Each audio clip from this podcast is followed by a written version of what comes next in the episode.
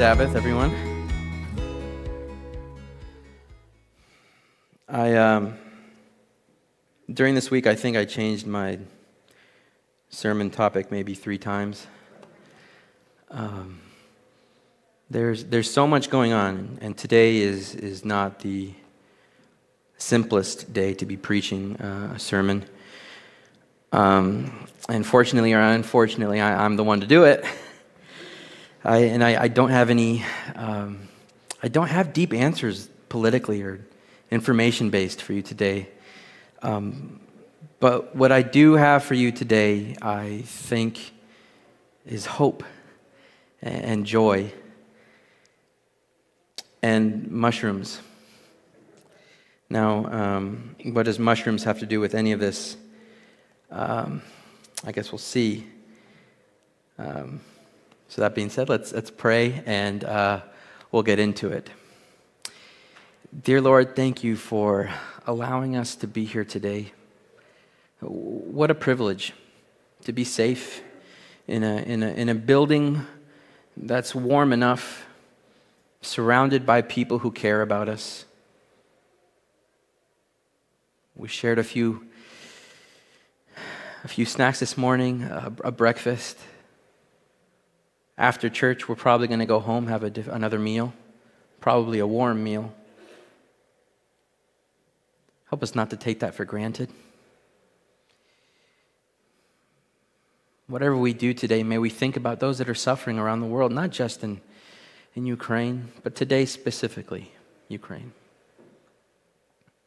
Be with them, Lord. Be with us here today. May we be the, the start of making a difference so that what's happening there doesn't happen here. Amen.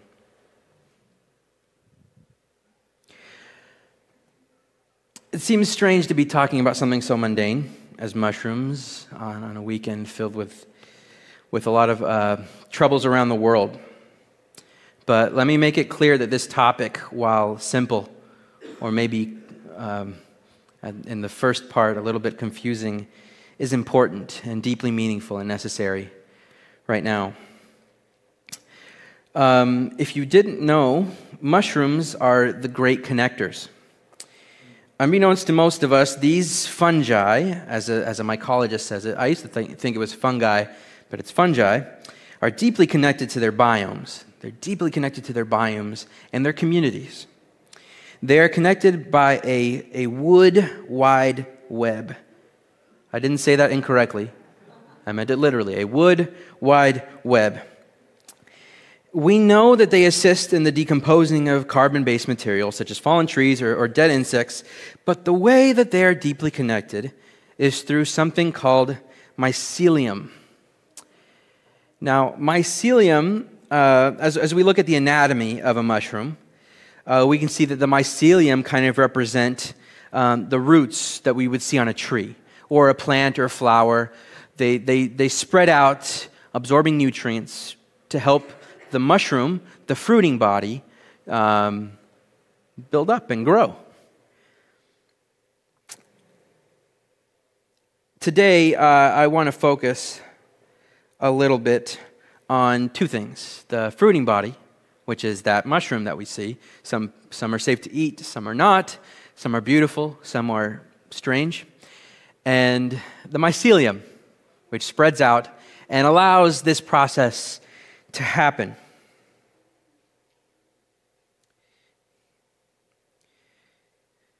Mycelium, uh, just to read a little description that they have online, like roots, this is an expanding web of thread like filaments which absorb nutrients. This is the main growing structure of the fungus. So, so it's not that mushroom that you see. It wasn't the red one that we saw on the slide before. It's, it's not that, it's, it's the mycelium. They are the main part.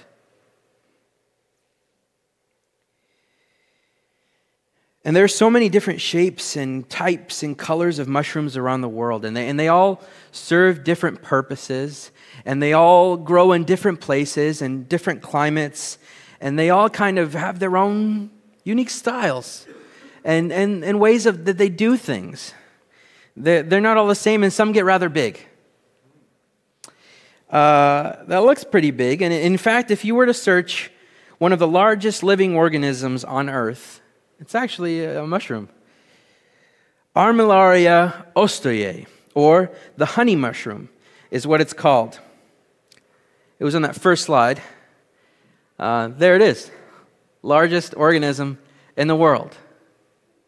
But like I said before, it's not this part that is the biggest. It's what? The mycelium.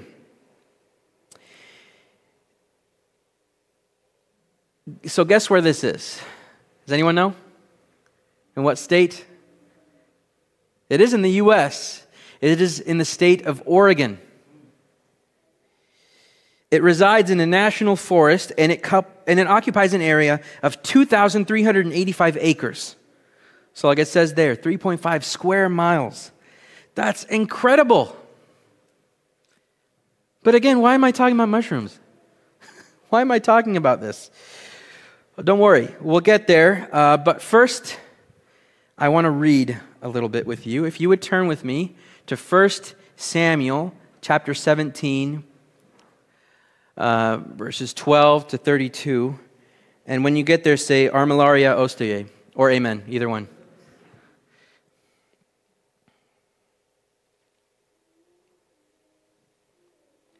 So we're starting in verse 12 of chapter 17. Now, this chapter may be familiar to a lot of you. In fact, if you're searching through certain Bibles, there might even be a title for this chapter.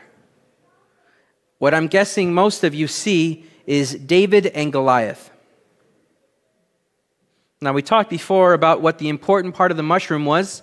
It wasn't that fruiting body that was red, it was the mycelium, the things that were happening in the background. So let's see if we can spot it today in this chapter of God's Word. Now, we're starting again in verse 12 of chapter 17. Now, David was the son of an Ephrathite of Bethlehem in Judah named Jesse, who had eight sons. In the days of Saul, in the days of Saul, the man was already old and advanced in years, referring to Jesse. The three oldest sons of Jesse had followed Saul to battle. And the names of, of the sons, the three sons who went to battle, were Eliab the firstborn, the next to him Abinadab, and the third youngest Shammah. David was the youngest. The three eldest followed Saul. But David went back and forth from Saul to feed his father's sheep at Bethlehem. For 40 days, the Philistines came forward and, and took the Philistine, referring to uh, Goliath specifically, one Philistine, came forward and took his stand, morning and evening. Something that we've missed in the first uh, 11 verses of this chapter is that Goliath has been repeatedly coming and, and insulting Israel. Not only the, the soldiers, but their God. Continuing in verse 17. And Jesse said to David his son, Take for your brothers an ephah of this parched grain, and these ten loaves, and carry them quickly to the camp to your brothers. Also take, take these ten cheeses to the commander of their thousand. See if your brothers are well, and bring some token from them. Now Saul and they and all the men of Israel were in the valley of Elah fighting with the Philistines, and David rose early in the morning and left the sheep with a keeper, and took the provisions and went, as Jesse had commanded him. And he came to the encampment as the host was going out to the battle line, shouting the war cry. And Israel and the Philistines drew up for battle, army against army. And David left the things in charge of the keeper of the baggage and ran to the ranks and went and greeted his brothers. As he talked with them, behold, the champion, the Philistine of Gath, Goliath by name, came up out of the ranks of the Philistines and spoke the same words as before. And David heard him. The same words, the same insults to the soldiers, the same insults to their God. Continuing in verse 24 All the men of Israel, when they saw the man, fled from him and were much afraid. And the men of Israel said, Have you seen this man who has come up? Surely he has come up to defy Israel. And the king will enrich the man who kills him with great riches, and will give him his daughter, and make his father's house free in Israel. How encouraging do you think that statement was by a soldier who was running away? Probably not very encouraging. They were probably trembling as they said it. 26, verse 26. And David said to the man who stood by him, So what shall be done for the man who kills this Philistine and takes away the reproach from Israel? For who is this uncircumcised Philistine that he should defy the armies of the living God?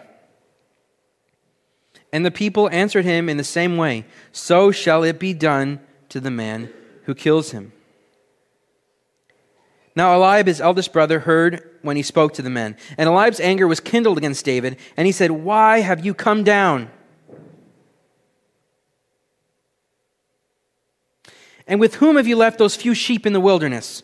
I know your presumption and the evil of your heart, for you have come down to see the battle. And, and, David said, What have I done now? Was it not but a word? And he turned away from him toward another and spoke in the same way. And the people answered him again as before. When the words that David spoke were heard, they repeated them before Saul, and he sent for him. Last verse we'll read together 32. And David said to Saul, Let no man's heart fail because of him. Your servant will go and fight with this Philistine. I think that we can all agree that what we've just read together is not the flashiest part of this story, correct? That comes a little bit later. We see David collect stones and then he slays the giant. But we have just read something so important. Would you agree with me also if I said that the Spirit of the Lord was with David not just when he was fighting Goliath, but since he was protecting his sheep at home? Would you agree with me? I think that's true. I take that to mean that the decisions and the actions that David took prior to his fight with Goliath were according to God's will. The action I'm referring to, you may have, you may have missed if we were reading. It's David's communication with the army. Let's look at how interesting this is. He was going around talking to more and more people. His brothers chastised him. He didn't care. He kept on talking to people.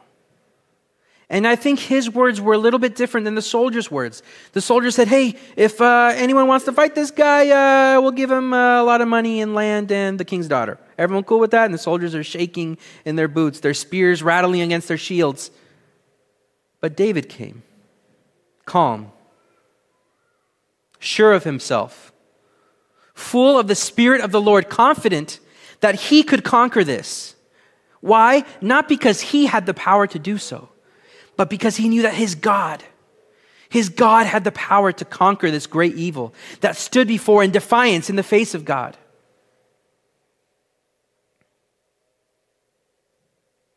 And not only did he speak to the soldiers, they listened to him.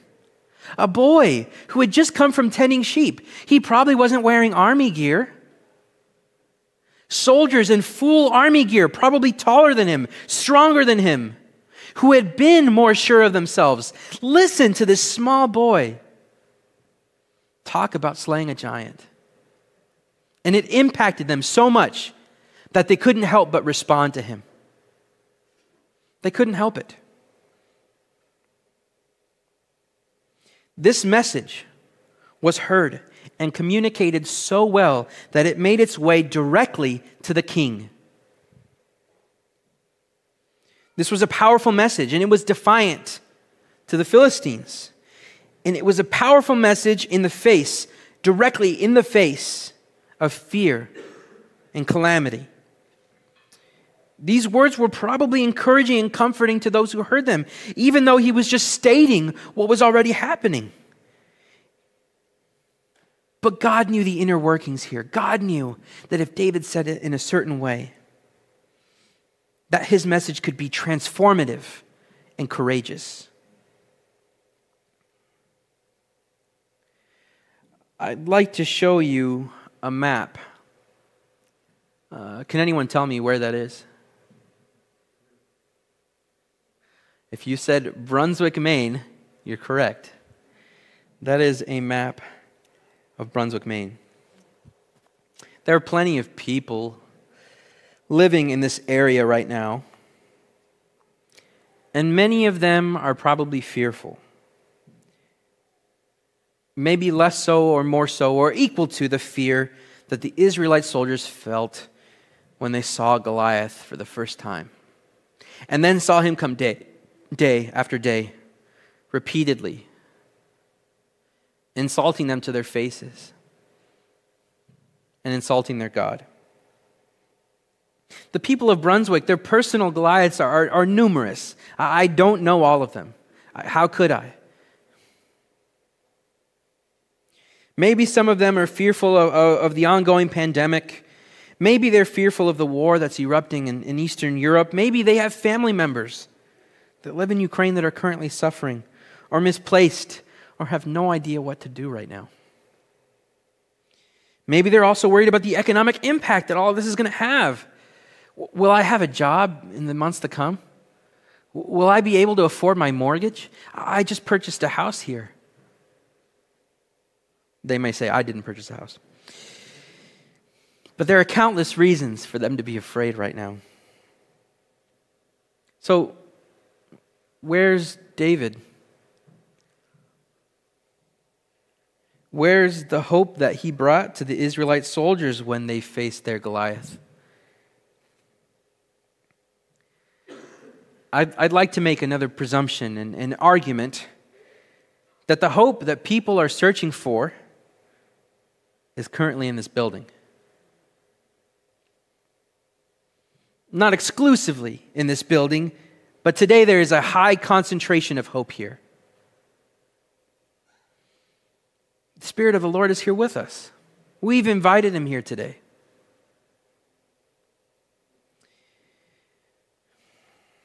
The Spirit of the Lord, like the mycelium of mushrooms, reaches out, hopeful that, that it'll make an impact in our community.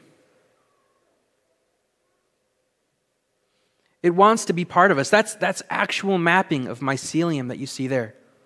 That's what it looks like underground. And that's not only mycelium, it's connected deeply to the roots of its community.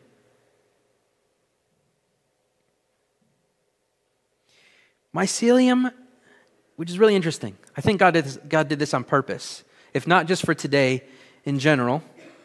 Mycelium doesn't just help itself, it nurtures, it spreads nutrients. In fact, trees in a forest if a tree is strong and it knows that it's strong and it has spare nutrients, and through mycelium senses that there is a weaker tree, that tree, through the channels of the mycelium, will send nutrients to that weak tree to make it strong.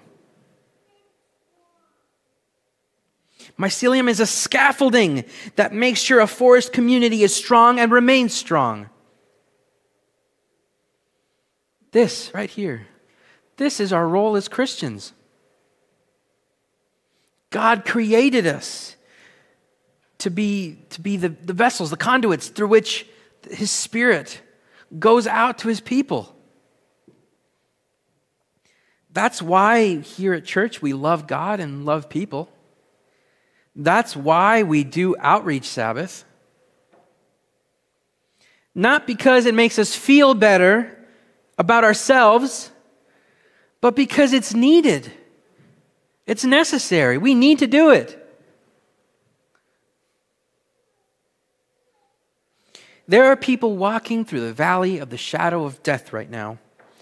And if we're stuck staring at the mushroom, the fruiting body, we aren't going to see how useful and important the slow and steady hum of mycelium is the Spirit of the Lord.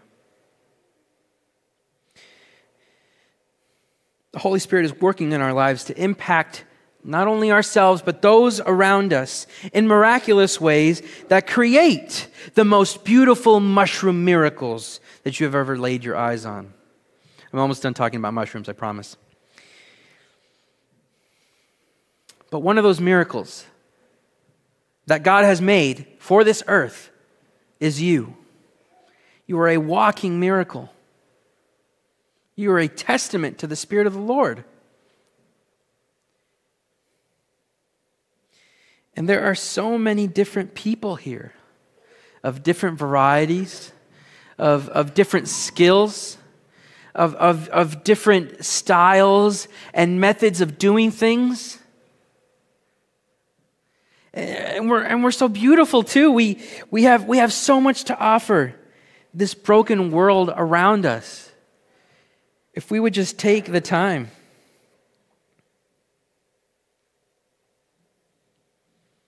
But something to note is, is that yes, we are needed. But if we aren't helping the community with the gifts, the beautiful gifts that the Holy Spirit gives us to spread and to nurture with and make the weak strong, if we're not doing that, we are actively deciding to be spectators and not recipients of everlasting life. I'm telling you today that we need to do this. We need to spread out. We need to be part of our community in such a way that if we were torn out, there would be an uproar. There would be rioting. Where did they go? Where did our hope go?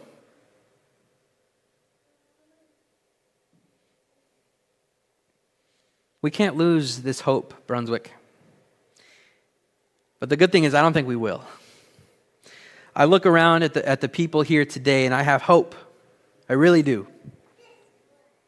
And I have joy, and I have love, and I have peace in my heart, knowing that this church that has embraced me so deeply is the same church that has the opportunity to go out and love this community. So let's make new connections like the mycelium would. Let's try new, th- new things or frequent new places or meet new people. In this way, we strengthen them in ourselves and spread further and further the gospel message of hope and truth. The gospel is so powerful when we share it earnestly. You better believe that, like David, when he spread the message, there will be a response from our community. Maybe you'll be even called to the king's chamber or the mayor to share your hope directly with them. Today, we have the opportunity to share hope, today's outreach Sabbath. May we not let it pass us by. I have one more thing that I would like to share with you. Um, two things about myself. My, my first favorite thing in the whole world is people. I just like spending time with people. I like playing board games. I like eating with them. I like joking with them. I just like being around people. And the second part, the second most favorite thing that I have in the world is music. And I think that that's a gift that God has given me. So I'd like to share a, a song with you today. A song that I hope brings you hope and peace and comfort.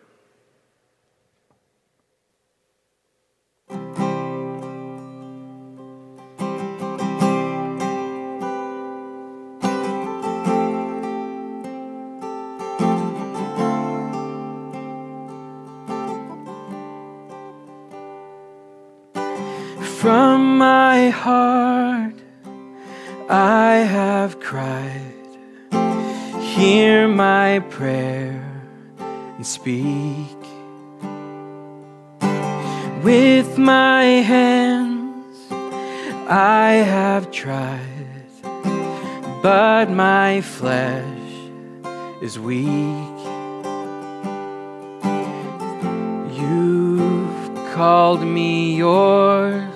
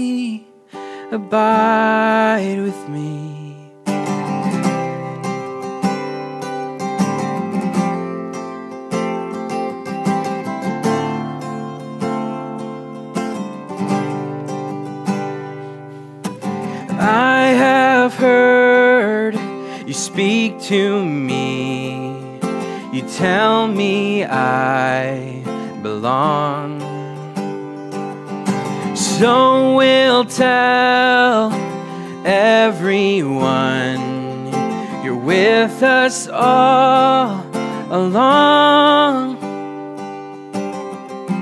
I am yours, and you're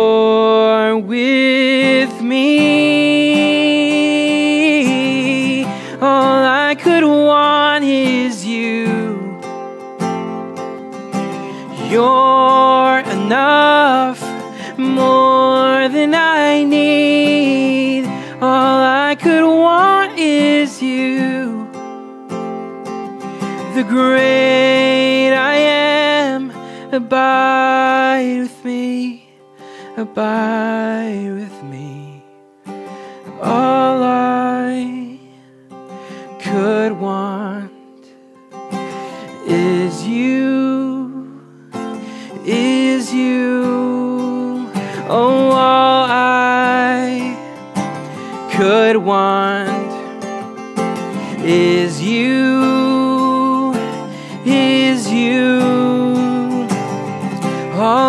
could want is you. All that I need is you. Since what you speak is truth, all I could want is you. All that I want is you. All that I need is you. Since what you speak is truth, all I could want is, all I could want is you. You're enough, more than I need. All I could want is you. The great I am, abide with me, abide with us. Let's bow our heads quickly. Dear Lord, thank you so much for your spirit residing in us. Please don't let us take this for granted. What a divine opportunity to spread your word out like, like the mycelium does. May we not be able to help but spring forth words of encouragement to those around us. May it be irresistible to us to share in the ways we know best as different people. Some of us may share literature, some of us may pray, some of us may spend time with people, some of us may play pickleball or go birding or look at mushrooms, whatever it is, God, may our specific way, may the gifts that you've given us be the way that we reach our local community here in Brunswick. Thank you for what you're already doing, what you will do, and what you have done. In your name we pray. Amen. You were blessed by today's message. For more content or to connect with us, visit us online at brunswickadventist.church.